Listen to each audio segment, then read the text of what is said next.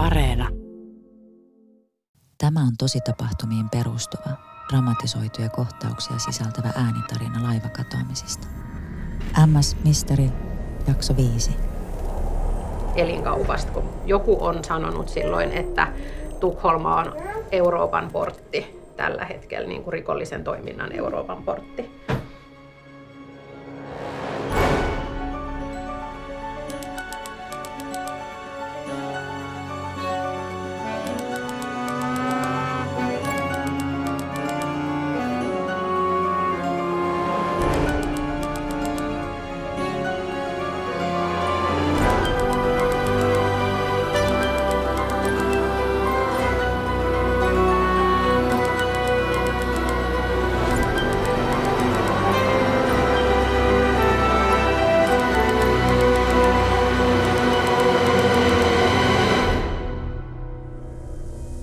Tämä on MS Misteri. Minä olen entinen rikostoimittaja, nykyinen rikosten penkkiurheilija Riku Rantala. Nuorten miesten laivakatoamiset mietityttivät minua päivästä toiseen, sillä tutkintani ei tuntunut etenevän. Kesällä 2006 sattunut Nikun katoaminen oli johtanut minut toiseen, vain kuukausia myöhemmin sattuneeseen Markuksen katoamistapaukseen. Olimme nyt viikkoja toivoneet saavamme poliisilta kaikki Markuksen tapaukseen liittyvät paperit, mutta turhaan. Emme siis pystyneet paneutumaan Markuksen katoamiseen syvemmin, koska emme tienneet, mihin poliisi oli tutkinnassaan päätynyt, tai millaisia tutkintalinjoja oli käyty läpi. Poliisi yksinkertaisesti kieltäytyi luovuttamasta aineistoa. Käsiimme saapui vain muutama liuska tutkintailmoitusta. Se sisälsi lähinnä tapausta tutkineiden virkamiesten nimiluettelon. Yksi nimi oli ruotsalainen, Tukholman poliisin tutkija.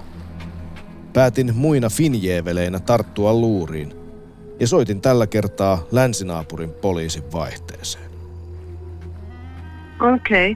So I guess I could uh, just check if the, if you have a name of a police officer. I guess I could just take a quick look and if I find it uh, Uh, that I can help you with probably just right away. So what, what, what what's his name? Paitsi, että etsimäämme nimeä ei ollut olemassa, ainakaan Tukholman poliisissa. Se oli kirjattu suomalaispapereihin väärin. Avuliaan virkailijan avulla löysimme kuitenkin lopulta oikean henkilön ja esitimme asiakirjapyynnön. Ruotsin poliisi toimikin kuin liukuri jäällä.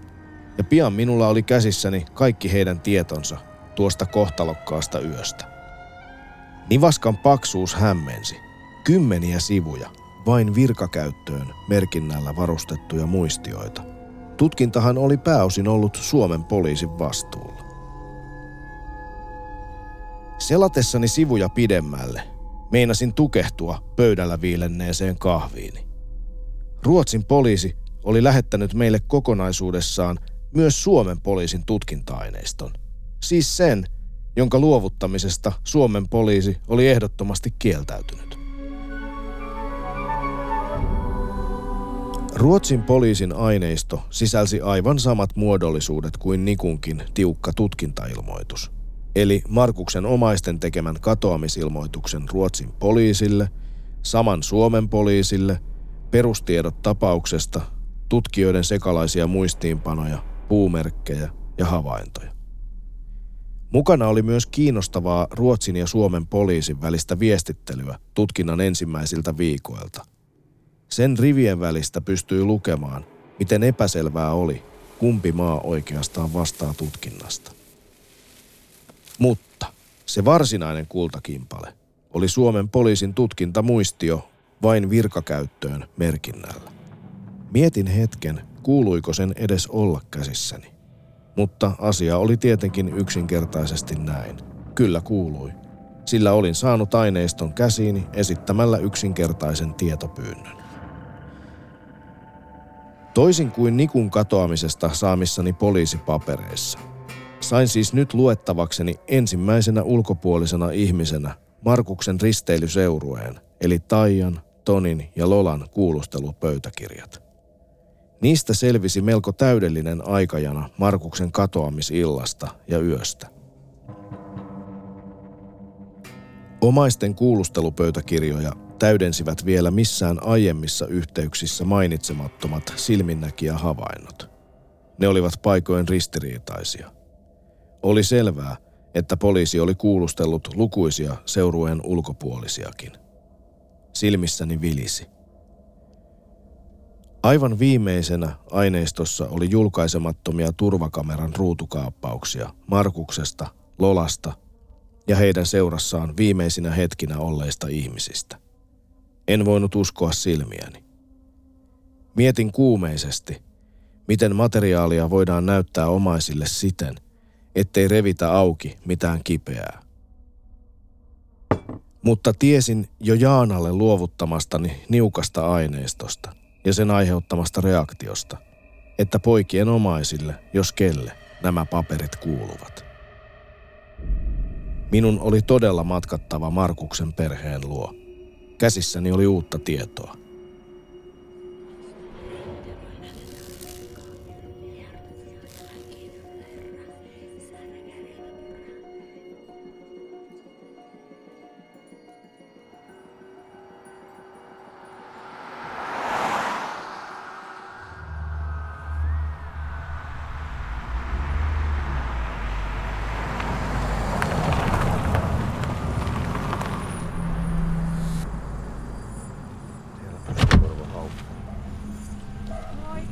Moikka! Tuossa toi, toi talo, niin jättäkää johonkin tähän, kun saatte. Niin. No niin, mä peruuttelen tohon parkkiin. Kiva. Mahtava pieni puolitoistavuotias. no niin, mennään tapaamaan. Karautin Markuksen kasvattiäidin Anjan kodin pihaan.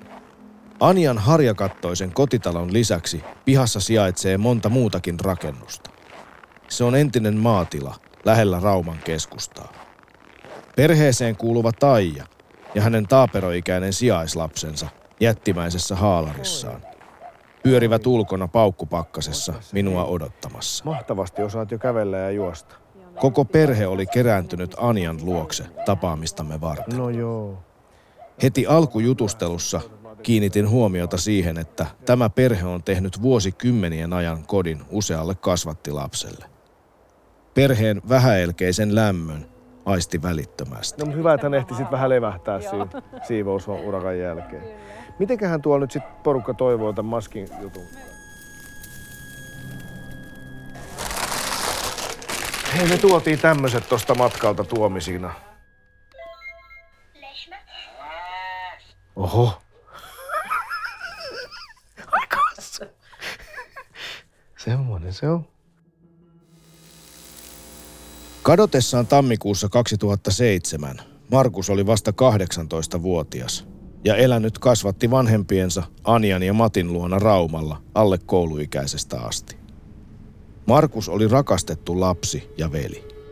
Hänen katoamisensa ei ole jättänyt perhettä rauhaan näiden 15 vuoden aikana.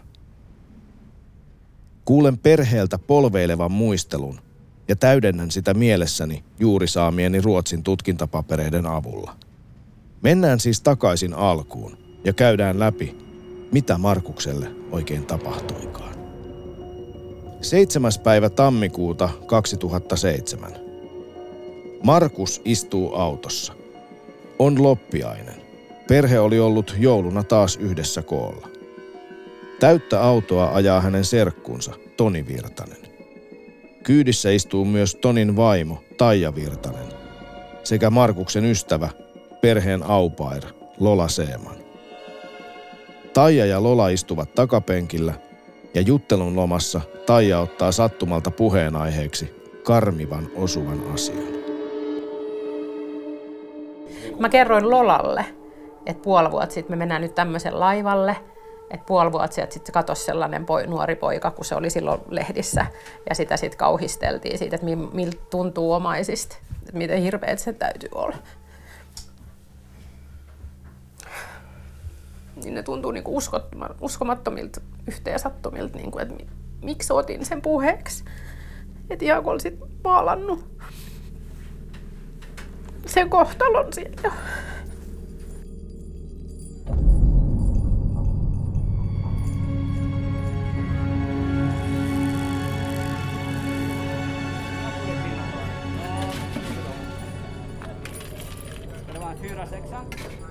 Seurue on matkalla risteilylle Turusta Tukholmaan.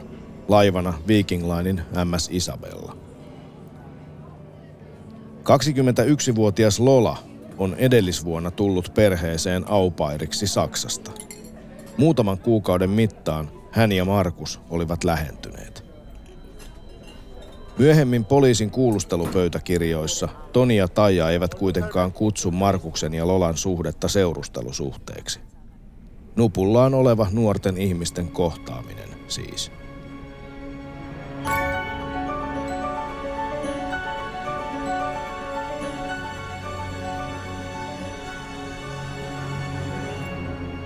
Pelastusvarustus, kuten pelastusliivit, lautat ja pelastusveneet, sijaitsevat ulkokansilla numero 9 ja 10.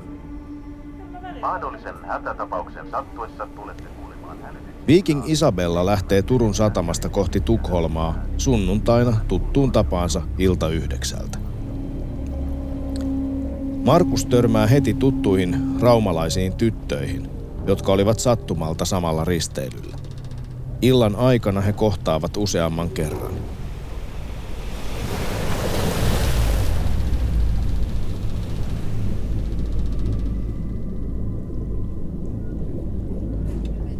Kuten risteilyllä yleensä, Markuksen seurue suuntaa tax-free-myymälään hankkimaan juotavaa.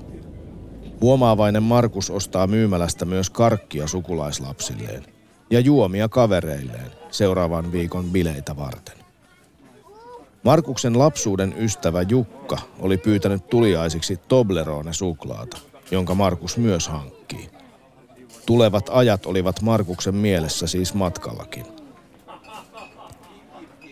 Seuraavaksi seurue suuntaa laivan kuudennella kannella sijaitsevaan hyttiinsä, jossa he ottavat kuvia, juttelevat mukavia ja juovat lonkeroa, siideriä ja viiniä. Lola ottaa kuvan, jossa Taija, Toni ja Markus istuvat hytin sängyllä.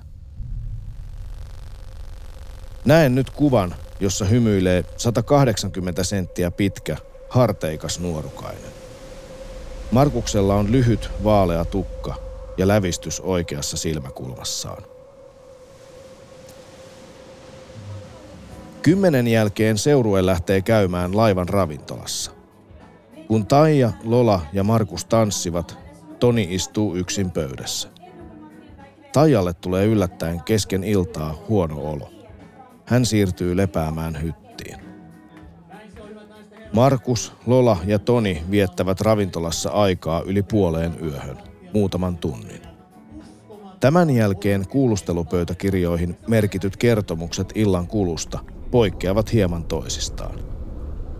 Taija esimerkiksi kertoo heränneensä Markuksen ramppaamiseen ja kinasteluun hyttikäytävällä ja samalla huomanneensa Tonin puuttuvan vielä hytistä. Tämän jälkeen Taija hakee Tonin tupakalta hyttiin nukkumaan.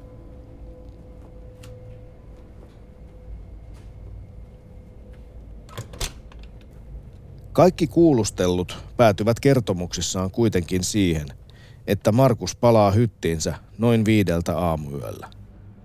Nyt jo parempivointinen Taija havahtuu Markuksen tuloon. Markus kömpii omaan punkkaansa, mutta kuulostaa levottomalta. Taijan mielestä Markus käy jollain tapaa ylikierroksilla. Taija muistaa siis Markuksen puhuneen laivan turvamiehen kanssa painimisesta. Ja tämä painimatsi nauratti Markusta jostain syystä kovasti. Myös normaalisti sikeästi nukkuva Toni on puoliksi valveilla ja muistaa jotain.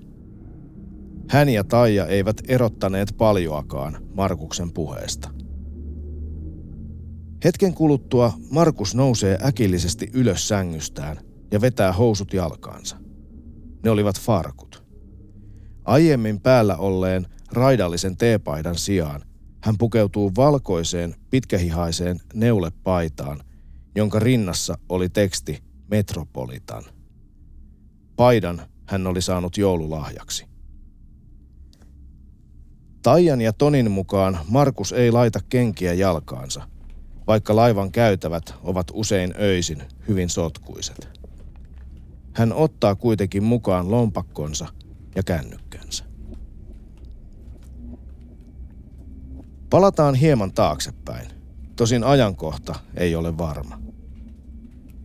Samaan aikaan kun Taija ja Toni lepäävät hytissä, käsiini saaman poliisikuulustelun mukaan Markus ja Lola haahuilevat käytävillä, törmäävät tuttuihin ja tuntemattomiin, muun muassa myöhemmin marokkolaiseksi kutsuttuun mieheen. Lolan mukaan hän oli jossain vaiheessa hukannut laukkunsa, ja tämä marokkolainen oli auttanut ehkä hieman itsepintaisesti sen etsinnässä. Miehellä ja Markuksella on erimielisyyttä. Lola ja Markus erkaantuvat, kun Markus suuntaa hyttiin. Marokkolainen ja Lola jatkavat haahuilua. Saamieni turvakamerakuvien mukaan he pitävät toisiaan kädestä kiinni.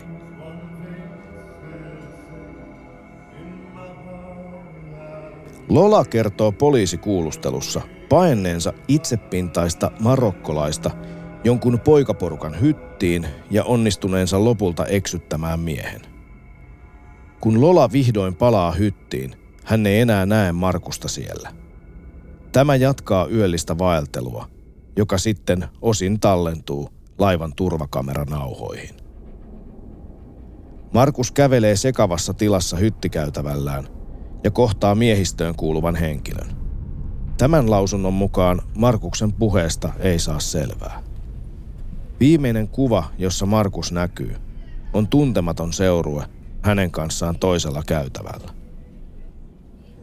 Tämän jälkeen kaikki jäljet Markuksesta päättyvät.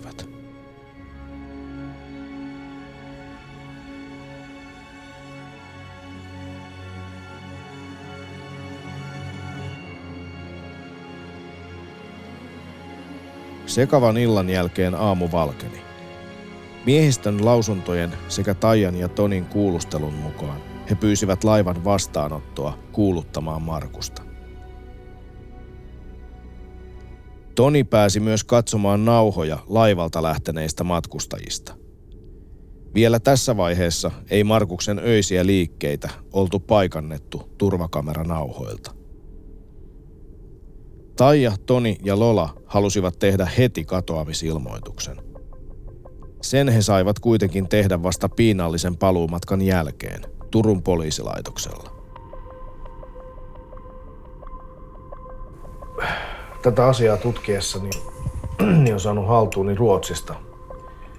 Oikeastaan kaiken Ruotsissa olevan esitutkintamateriaalin, mikä on olemassa. Mitä siellä on sitten sanottu niistä? No, haluaisitte sitten nähdä ne paperit? Joo, haluaisin. Mä kaivan.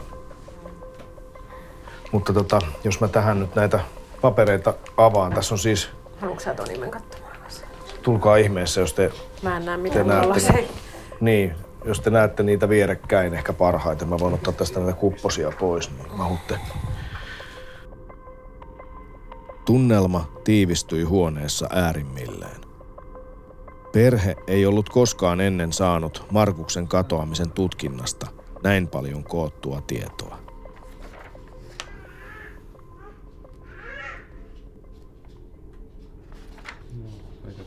Selasimme perheen kanssa rauhassa papereita. Ne sisälsivät Taijan, Tonin ja Lolan kuulustelupöytäkirjat. Erilaisia silminnäkiä havaintoja. Tutkintalinjoja, joissa oltiin yritetty jäljittää Markuksen viimeisen yön tarkka kulku laivan käytävillä.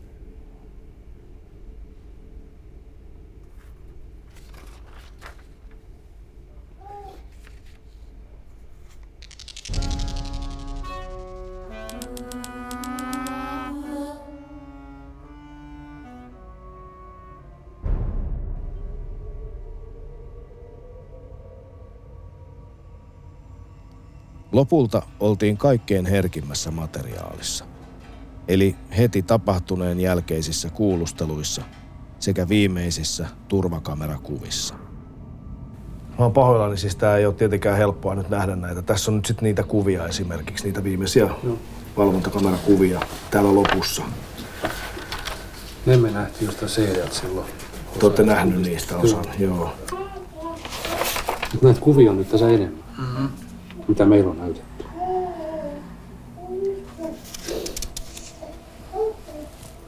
On niinku, Tässä minä olen lankas. Tota, joo.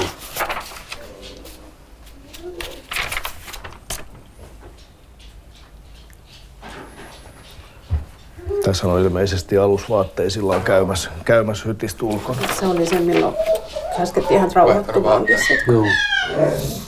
Vaihtaa vaatteet. Niin, niin. Eli teille tämä ei ollut millään tavalla järkytys nähdä näitä kuvia. Ja siis itsellä nyt tuli lähinnä niin kuin itku siitä, että kun ne näky ne kuvat ja ne niin kuin tulee mieleen. Niin, ne muistot tietysti nousee pintaan. Ei enempää voi pettynyt mulla, mitä oli poliisin käyttäytyminen ja tutkimisen, tutkimisen aikana. Sanottiin vaan, että se on pils vaan ja sitten hypätään laivan reunalta alas. Ja ei mitään muuta diagnoosia annettu, kun aina vaan vedotaan siihen, että se oli, se oli itse aiheutettu, mikä varmasti ei pidä paikkaansa. Niin poliisi oli sitä mieltä, että kyseessä on Poliisi- itsemurha. poliisi on- joo, se on Ja he on sanonut sen teille ihan On suoraan. sanonut, joo, joo. Ja sanoi, että se ei ole muuta kuin pinks vaan. Ja sitten se järki katoaa ja hypätään yli. Mutta että kun Markuksellakin oli, oli armeija, että se olisi kesällä pitänyt päästä armeijaan. Ja hän olisi kovasti mennyt rajavartiostoon. Että se oli hänen suuri haaveena. Ja sitten hänellä oli, keväällä hän olisi päässyt sitten ammattikoulusta pois ja syksyllä hänellä oli sitten niin ylioppilaskirjoitukset. Että se veni, veni kahta opiskelua samanaikaisesti, että kahta tutkintoa hän suoritti siellä. Niin, että hänellä oli elämä, elämäntilanne hyvä ja, ja paljon, paljon tulevaisuuden suunnitelmia. Oli, oli. Omaiset luettelivat asioita, joita olisi pitänyt heidän mielestään tehdä, mutta poliisi ei ollut niihin tarttunut. Siinä yhdessä filmissä näkyy, minkä Matti näki, kun Markus tulee sieltä alas ja on kauhean huolestunut ja selittää, selittää sitten niille ihmisille, ketä siellä alhaalla on siellä kannella. Et mitä asiaa oli, mutta kun poliisi sanoi siihen, että joo, että ne voi olla väärännetyllä nimellä tulleita laivankin. Että ei niitä nyt ole mahdottomuus löytää. Ei edes haluttu sitä ottaa selviä, että ketä ne on. Ja kun Matilla oli, ja siinä oli selvät tuntomerkit niistä ihmisistä, että olisi, olisi hyvin, jos olisi vaan halunnut poliisitkin ottaa sen ja tutkia, että ketä ne on. Tai yrittää edes, mutta kun ei mitään ei tehty. Ei Niin, Se oli varmaan siis se porukka, kun Markus näytti ylöspäin ja Niin. hätääntyneellä selitti heille jotain, niin koska ei tiedä, mitä, mitä hän niin kuin heillä mahtoi Niitä, selittää. että mitä siinä oli tapahtunut ja mitä, mitä, että, että eikö niitä voisi kysyä, mitä Markuksella oli asiaa, niin kun se niin hätääntyneenä tuli siellä ja se selitti jotakin ja näytti sitten, kun se tuli rappusia sitten niin kuin alaspäin sitten. Mutta että ei, se, siinä oli vaan vastaus sitten, ne voi olla vääräten- nimillä. Mutta mitä varten sitä sitten, niitä tietoja otetaan sitten laivalle? Olihan Markuskin eri nimellä. Silloin Janne nimen, mm. silloin täysikäinen silloin. Ai. Sa- saatiin silloin Markuksen sisääntövalvoja systeemi. Mm. Jannelta silloin kysyttiin, että voiko Markus tulla sen nimellä. Kun me ei oltaisi kelvattu valvojiksi vielä silloin, niin valvojiksi sehän oli silloin kanssa. Käyn. Kyllä ne oli silloin alle Se oli 20 vielä se- piti olla, joo, niin se olikin. Se oli Janne, sitten jo riittävä ikäinen olemaan itsenäisesti. Niin, niin. Sekin on hassu yhteensattuma, Nikukin oli eri nimellä. kun Markuksesta otettiin DNA-näytteet sitten sen tavaroista, niin siihen on sitten kesällä tai kevät-talvella se oli joskus, niin sitten vasta sanottiin, että sinne tuli eri tutkija sitten Turkuun. Niin se ties sanoi, että ei sinne mitään DNA-näytettä, että se on epäonnistunut, että ei sitä ole, ei sitä ole DNA-näytettä. Niin sekin oli mennyt pieleen. Niin, mutta siitäkään ei ilmoitettu mitään.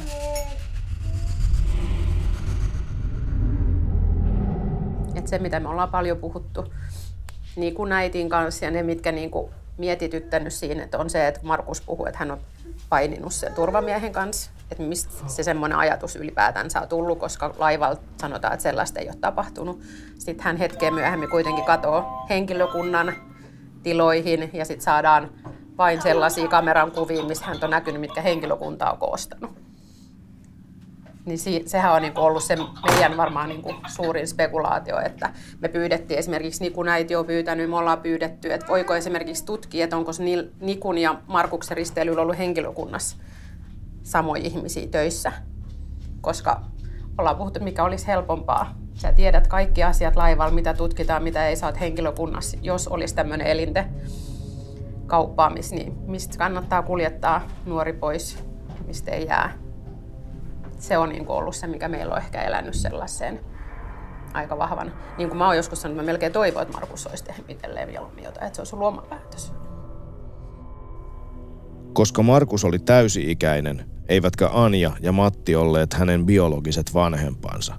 Heillä oli suuria vaikeuksia saada tapaukseen liittyviä tietoja viranomaisilta. Ja samaten Suome, Suomessa niin poliisi sanoi sitten taas, että ei tota, niin, heidän ei tarvitse antaa mitään lausuntoja meillä, kun me ei ole kerran biologisia vanhempia tai Matti ei ole biologinen isä. Niin ei tarvitse antaa mitään lausuntoja Matille sitten.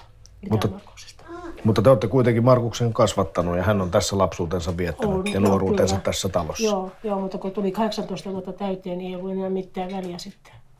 Et siihen loppui sitten meidän, meidän niin ohjaaminen. Näitä samoja asioita toi esille myös Nikun äiti. Nikun äiti kertoi meille teistä ja siitä, että te olette pystyneet olla toisilleen tukena tässä näiden vuosien aikana aina silloin tällöin voinut jakaa vähän tuntoja siitä, että minkälaista on, kun lapsi katoaa. Samantyyppisiä ongelmia oli hänelläkin ollut, että esimerkiksi tili, tilioikeutta ei ollut ja ei voitu tarkastaa, että onko vaikka pankkitiliä käytetty jossain Ruotsissa tai muualla myöhemmin. Ja meilläkin oli se puhelin, se meni kauan ennen kuin tota, niin saatiin tietää, että onko se puhelin käytössä vai eikö. Sitten että se joka asiassa otettiin vastaan, että ei sitä voida tutkia. Ja se on, kun se on kerran täysikäinen, niin mutta että kyllä se sitten tuli, jos mä en tiedä, saatiin sen verran tietää sitten, että sitä Markus oli soittanut Ruotsista kerran, mutta kun siinä täytyy olla se, su, se suuntanumero, ja hän ei sanonutkaan yhteyttä kumminkaan, että se on yrittänyt soittaa.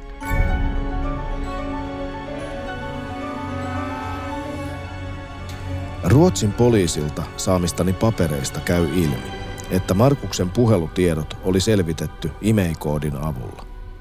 Niistä nähtiin, että hän on lähettänyt tekstiviestin kello 03.28. Kenelle? Sitä ei tiedä kukaan, paitsi sen viestin vastaanottaja. Niin teillä on nyt ollut surua perheessä muutenkin. Eli Matti, eli, eli Markuksen, voisiko sanoa kasvatti isä, onko se oikea termi, on niin se. hän menehtyi ihan äskettäin. Joo, kyllä. Matti oli varsin voimakkaasti myötäelämässä tätä Markuksen katoamisen. Marku, Mattihan tutki sitä koko ajan.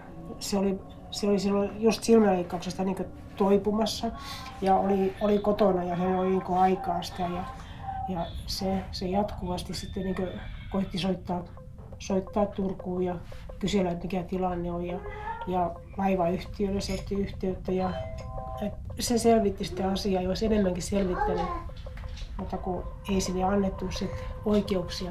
Ja Matti tutki näitä asioita. Matti piti sääpäiväkirjaa. Juu, ja sitten se te, silloin muutenkin päiväkirja, mistä se, mihin kirjoitettiin, mutta kun minä hävitin ne kaikki pois, kun se oli niin tuskallista luettavaa.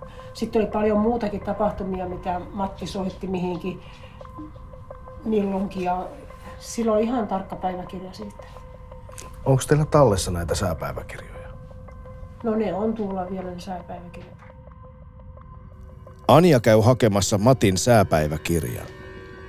Se on huolellisesti täytetty vihko, jossa on tarkkoja havaintoja luonnosta ja Markuksen katoamisen jälkeen myös kaikista tutkinnan vaiheista tammi, tammikuun ensimmäisestä viikosta, siinä kun Matti on silmäleikkauksessa.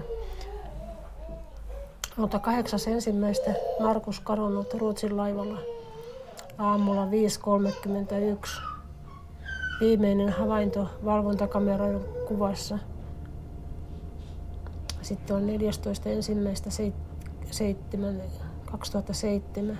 Ei vieläkään mitään uutta Markuksen katoamiseen liittyvää tietoa.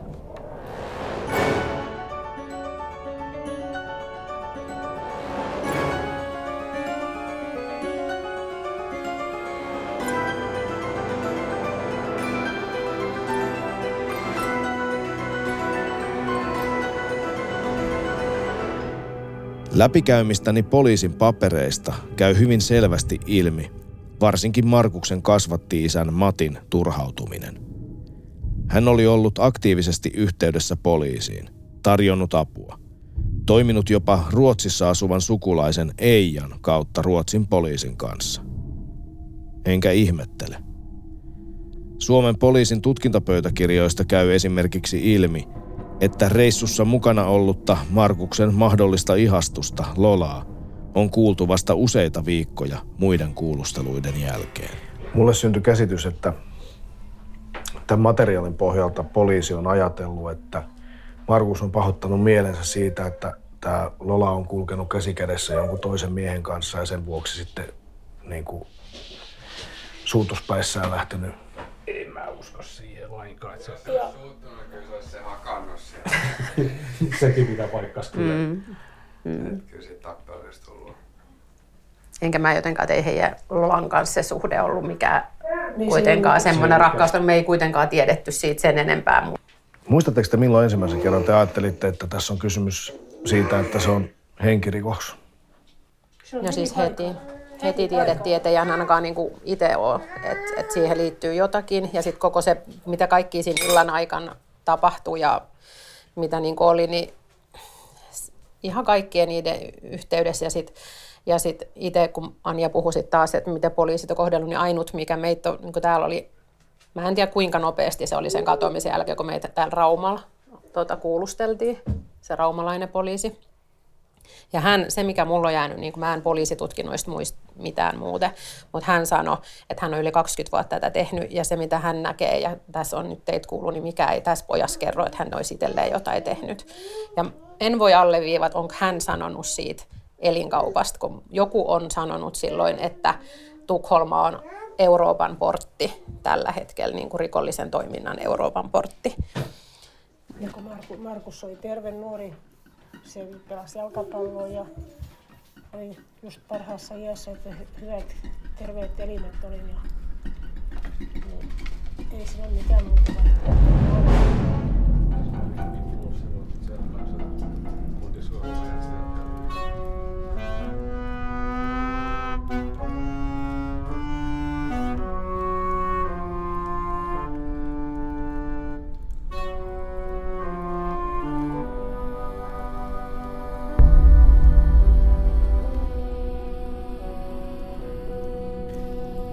Kun palaan Helsinkiin, keskustelut Markuksen perheen kanssa pyörivät luuppina mielessäni. Perheen turhautuminen ja epätoivo ovat edelleen hyvin aistittavissa, enkä ihmettele.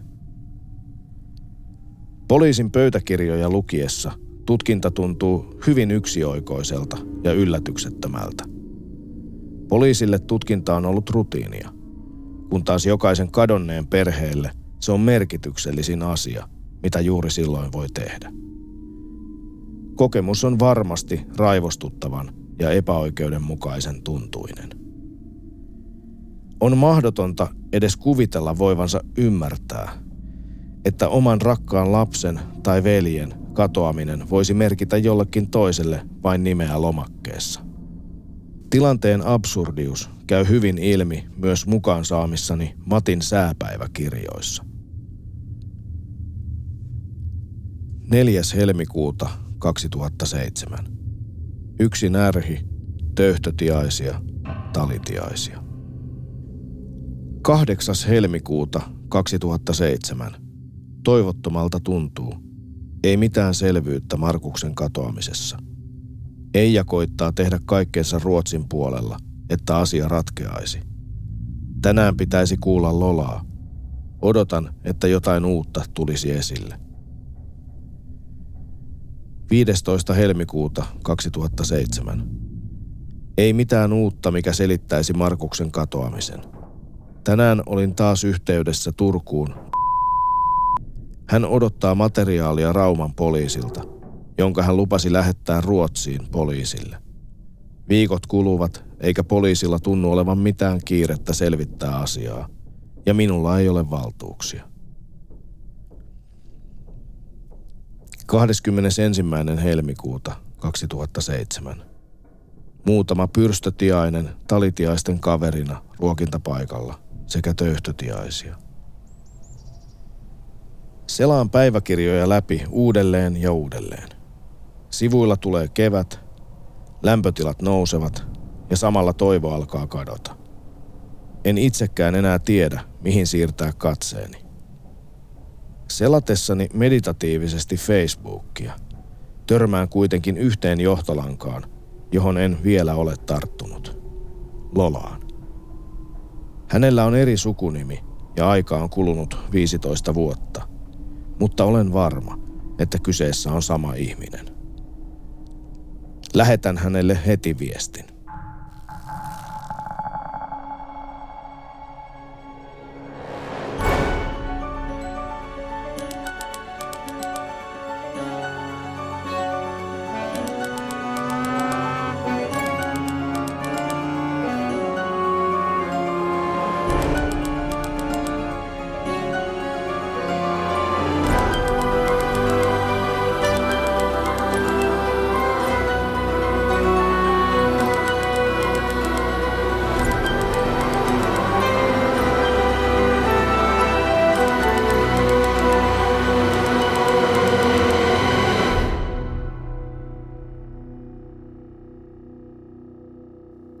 Kuuntelit juuri MS Mystery podcastia.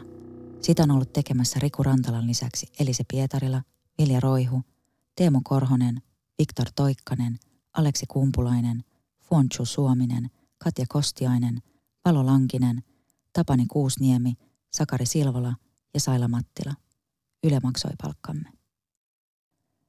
Mikäli sinulla on minkäänlaista tietoa, joka liittyy tässä jaksossa kuulemaasi, laita viestiä numeroon 044 978 3731.